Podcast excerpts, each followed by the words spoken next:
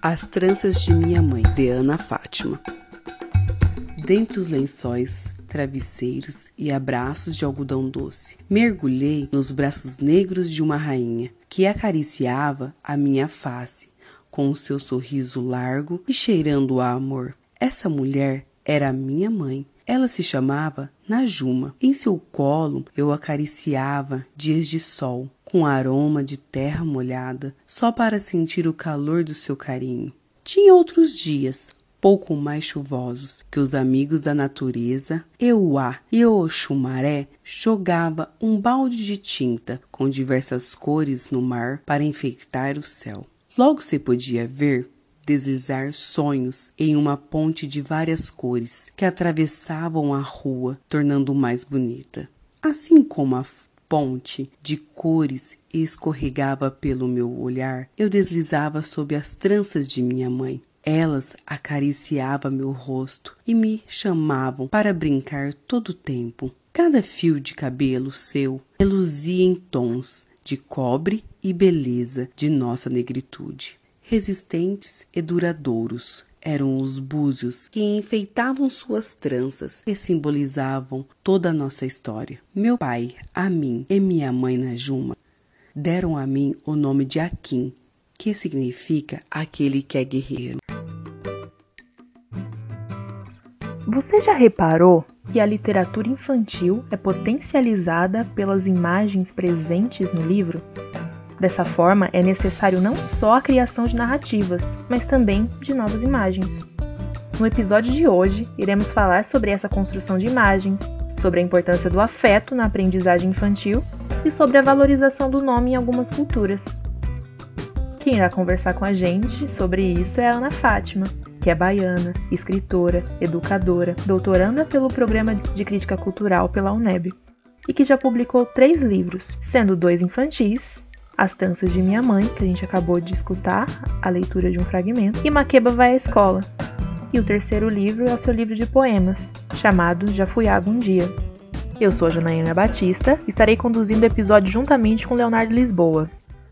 Ana Fátima, queria primeiramente agradecer a sua presença e disponibilidade e gostaria de começar falando que o seu livro, As Tranças de Minha Mãe, é bastante visual e sabemos que um dos seus intuitos foi criar um imaginário positivo sobre os personagens negros, desviando daqueles estereótipos até então conhecidos em diversas literaturas. Você poderia falar mais sobre isso? Sobre essa quebra desses estereótipos negativos e a sua importância?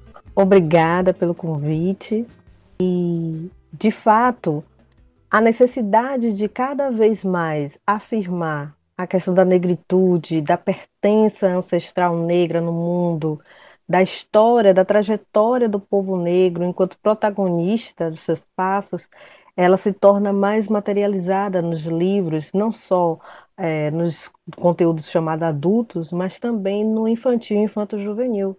Porque a nossa base é onde está o, o início do público leitor e é uma estruturação da educação cidadã, ética e, consequentemente, eficaz, né? Para uma cidadania com bons relacionamentos, sem preconceitos, o que hoje estão chamando de. O que hoje não, o que há muito tempo chamam de antirracista, mas a gente sabe que é para além disso. Então, a quebra desses paradigmas eu já vinha estudando enquanto pesquisadora há alguns anos, não só na minha formação de graduação em letras, mas também no mestrado em crítica cultural pela UNEB, e agora no doutorado ela se intensifica. Mas no meio disso, eu me reconheci a escritora que sou e quis trazer isso para a literatura infantil, muito mais pontuada, na, não só na estética, mas na linguagem. E esta criança falando, ou seja, é ela quem ecoa a voz ancestral, as referências negras dentro do livro. E a parte estética, que é o que o público infantil percebe logo de início pela leitura visual, ela é necessária. Então, também fui bastante criteriosa na escolha da ilustradora, em dizer o que é que eu queria nas imagens, o que é que não poderia ter. E a querida Késia Silveira soube traduzir isso e está aí uma demonstração de afeto né, nas tranças de minha mãe. As pessoas veem muita afetividade e reconhecimento dessas raízes africanas logo na imagem. Fátima, você faz a leitura do Tranças de Minha Mãe nas escolas que te chamam, né? Eu queria entender como se dá esse processo da leitura e também qual é o retorno que você tem dos alunos negros e dos alunos não negros nessas leituras.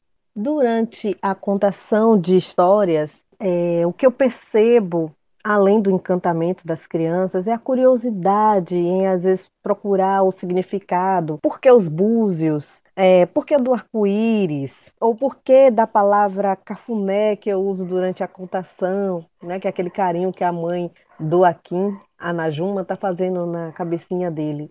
Então, eu vou inserindo essas referências, não só epistemológicas, mas também do imaginário da criança, e eu percebo que pelas crianças negras há aquele brilho no olhar, há uma atração em ser o personagem aqui, em de fato reconhecer a sua mãe naquele lugar, muito mais do que as crianças não negras. Mas as crianças não negras não rejeitam a história. A questão é, muitas vezes elas vão perceber ou elevar questões que não estão propriamente ditas no livro. Quando eu menciono, por exemplo, o arco-íris que Euá e Oxumaré desenham no céu, essas são as referências religiosas ou espirituais de matriz africana. Na hora, uma criança intervém e fala: Mas quem fez o arco-íris foi Deus. Então, ele quebra a linha do encantamento, do imaginário e, ao mesmo tempo, as referências da ancestralidade religiosa de matriz africana para lembrar da ocidental, europeizada e tudo mais. Então, é neste momento que eu percebo muito latente a diferença entre um público que é negro e do não negro, principalmente no infantil, os questionamentos. São questionamentos que fazem referência a outros tipos de cultura que não são necessariamente de base africana ou afro-brasileira. Muito importante você falar sobre a sua experiência e como que é essa recepção com as crianças não negras e para as crianças negras, né?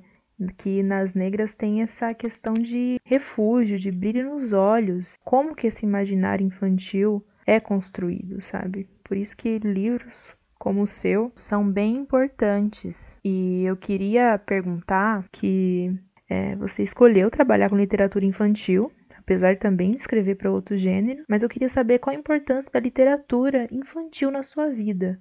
Você teve esse incentivo enquanto criança? Vou começar falando do incentivo, que é a minha base. Eu fui uma criança leitora e uma criança que ouviu muita história, não só as histórias da família, né? Minha família materna, ela veio do Conde, que é um município do interior da Bahia, e lá ela, minha avó trazia várias memórias, não só da sua vida jovem, mas também já na velhice, minha mãe e as tias. Com isso, eu ouvia as histórias e passava a imaginar como era essa, esse itinerário da minha família materna, dessas mulheres, em meio àquele território que eu não necessariamente reconhecia como meu também. A partir não só dessas vivências, mas também da minha mãe, que uma noite ou outra contava histórias de livros, dos poucos livros que nós tínhamos em casa, por eu vivenciar a casa em que ela fazia o trabalho doméstico. Também eu tinha contato com literaturas diversas. Isso pontuou o meu interesse primeiro pela literatura e principalmente pela literatura infantil, com as revistinhas em quadrinhos e depois a infanto juvenil. Quando eu me tornei adulta e virei mãe, me tornei mãe em 2015, esse desejo ficou mais latente. Além da poesia, das, dos contos que eu produzia para os adultos, eu sentia a necessidade de uma linguagem para meu filho sentir orgulho da sua ancestralidade, ou que ele tivesse um reconhecimento do seu ser negro no mundo como belo, como importante também, o seu cabelo como bonito, da sua mãe, do seu pai, que não são cabelos tidos como padrão, porque são tranças, dreadlocks. Então, tudo isso me impulsionou a escrever para o público infantil. Aí veio o restante do encantamento, né? E as, o retorno dessas crianças após as, a leitura e o contato com o livro fez eu me interessar ainda mais por entender como é que funciona essa lógica e como eu poderia contribuir para que a gente tivesse uma educação afrocêntrica, reforço das nossas identidades, enfim. Nesse caminho a gente está seguindo muito bem, tendo um bom retorno das crianças, principalmente. No livro, a gente percebe que não há nomes comuns da literatura brasileira, né? Como, por exemplo, João, Maria, José, etc. Qual a importância dos nomes no Tranças de Minha Mãe? Tanto dos personagens como Amin, Akin, Najuma, e também da religiosidade presente, como Xumaré e Euá. O nome, para mim, é como o início do reconhecimento dessa pertença, dessa identidade, e que não é uma identidade individual, como os ocidentais fazem nós acreditarmos. É uma identidade coletiva. O nome traz a história ou de um lugar, ou da sua família, ou da sua territorialidade. Ou também, como nos diz Conceição Evaristo, de uma geografia afetiva. Então, eu sempre fiquei atenta aos nomes e desde cedo procurei saber o significado do meu nome, Ana Fátima. Ele tem todo um reconhecimento de culturas não africanas, contudo, eu busco me relacionar bem com ele pela questão afetiva. Então, a partir do momento que nós elegemos nomes que retornam para essa identidade africana, ele também tem que ter uma noção de afetividade, uma mensagem. O Akin para mim, eu coloquei no meu filho para trazer o espírito do guerreiro, daquele que vai lutar sempre pelo melhor para o seu povo. Consequentemente, eu quis passar essa mensagem no livro, com o personagem Senaquim. Então, não era apenas porque eu queria é, que meu filho se enxergasse ali, mas que outras crianças percebessem no nome a potência. A Najuma eu criei pela sonoridade. Também tem uma referência com alguns nomes de ancestralidade africana e urubá, mas não significado preciso. O Amin, o pai dele, apesar da conexão com a língua árabe, né, que significa aquele que louva o Senhor, ele tem uma história, uma trajetória dentro de vários países africanos. Somado a isso, eu não deixaria de mencionar aquilo que para mim compõe o ser, que é sua espiritualidade, seja ela em qual ritual ou qual é, referência a pessoa tenha. A minha referência é pelo candomblé, é seguindo os orixás, inquices e voduns, e respeitando isso. Então eu mencionei bem de forma é, intencional Euá e Oxumaré, que são referências espirituais para mim e que no mundo lúdico são aqueles que criaram o arco-íris, essa ponte de cores que tanto encanta todas as crianças e até os adultos quando vê o arco-íris, dá uma alegria, uma animação. Então, todos os nomes eles trazem uma trajetória, trazem uma história.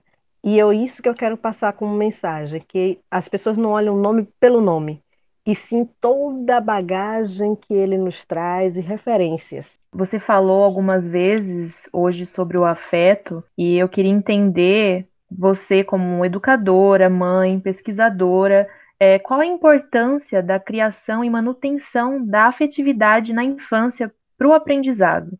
Todas as relações são ligadas pelo afeto.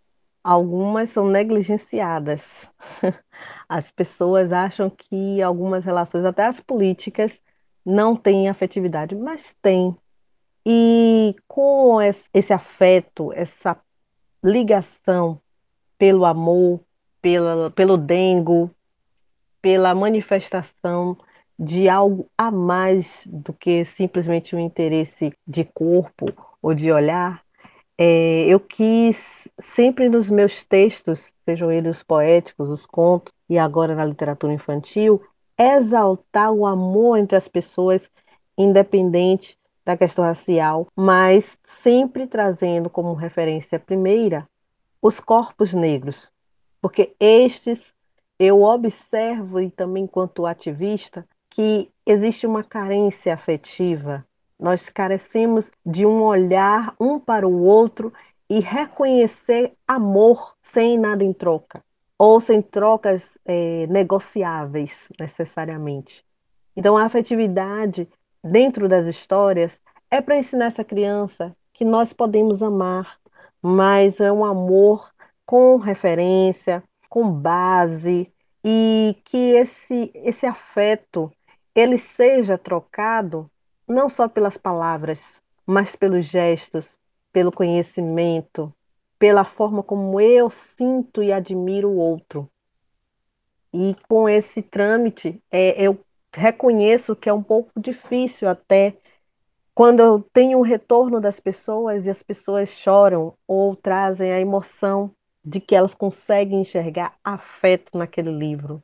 Não são palavras ao vento. Então, isso só reforça para mim de que ainda temos uma literatura meio dura, que não traz afetividade enquanto um dos centros, enquanto um dos motivos de aproximarmos umas pessoas das outras. Isso que você falou, é, quando a gente leu, a gente sentiu carinho, a gente sentiu afeto, foi uma leitura gostosa e a gente do Já Reparou quer te agradecer por você ter feito parte desse episódio, por ter compartilhado o livro As Tranças de Minha Mãe e por ter disponibilizado o seu tempo aqui com a gente. Muito obrigado. Eu que agradeço pelo acolhimento. Acho muito importante nós sempre falarmos sobre nós, sobre esse processo criativo, para que outras pessoas não só se sintam contempladas, mas também abracem e comecem a criar. Então, uma das coisas que mais me provoca é quando eu converso ou menciono é, sobre a construção literária, meu processo literário, é, enquanto escritora, outras mulheres também começam a nascer enquanto escritoras. Então, isso é importante, que aí eu estou trazendo é, para a pessoa a noção de que todas podem, e nós todas e todos podemos sim.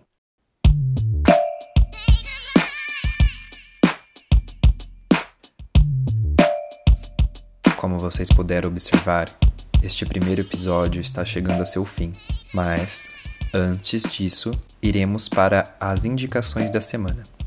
Como é o primeiro episódio, estarei explicando para vocês como vai funcionar. Cada convidado ou convidada irá nos indicar duas leituras.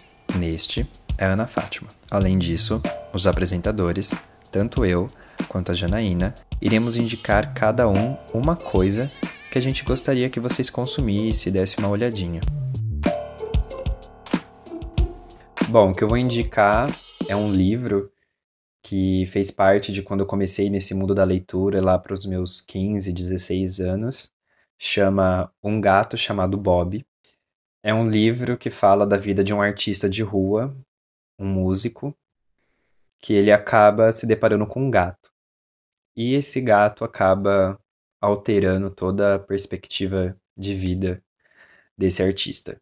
Eu não vou falar mais sobre para não dar nenhum spoiler, mas é um livro assim que eu recomendo, é um livro muito, muito gostoso de ler mesmo.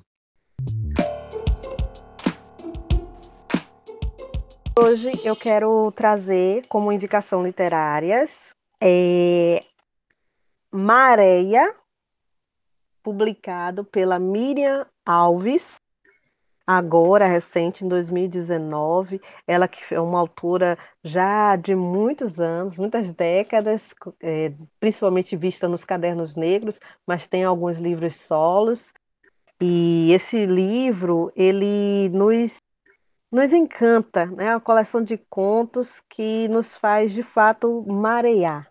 E o outro livro é Infanto Juvenil, que é A Galinha com Quem, feito pela nossa querida professora, doutora Wanda Machado, de 2016, pela editora Teatro Griot. Também um livro belíssimo para ensinar as crianças sobre relações humanas, é, educação, respeito, amor e, claro, nossas referências ancestrais africanas através da personagem da Conquém e outros signos.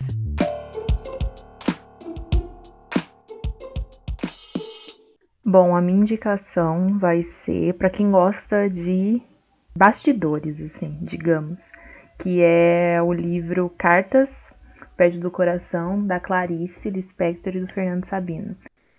O livro é basicamente isso, são cartas trocadas pelos dois de 1946 a 1959.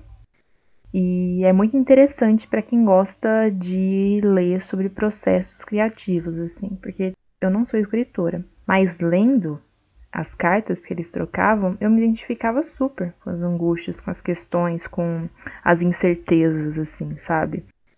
Mesmo que vocês não tenham lido nada dos dois, eu recomendo para quem curte ler sobre processo criativo, é, sobre é, coisas históricas e que, né, gosta de ler cartas com um certo tom de lirismo, assim, que mesmo sendo cartas íntimas, assim, tinha um lirismo. É, recomendo muito. Então essa vai ser a minha indicação de hoje.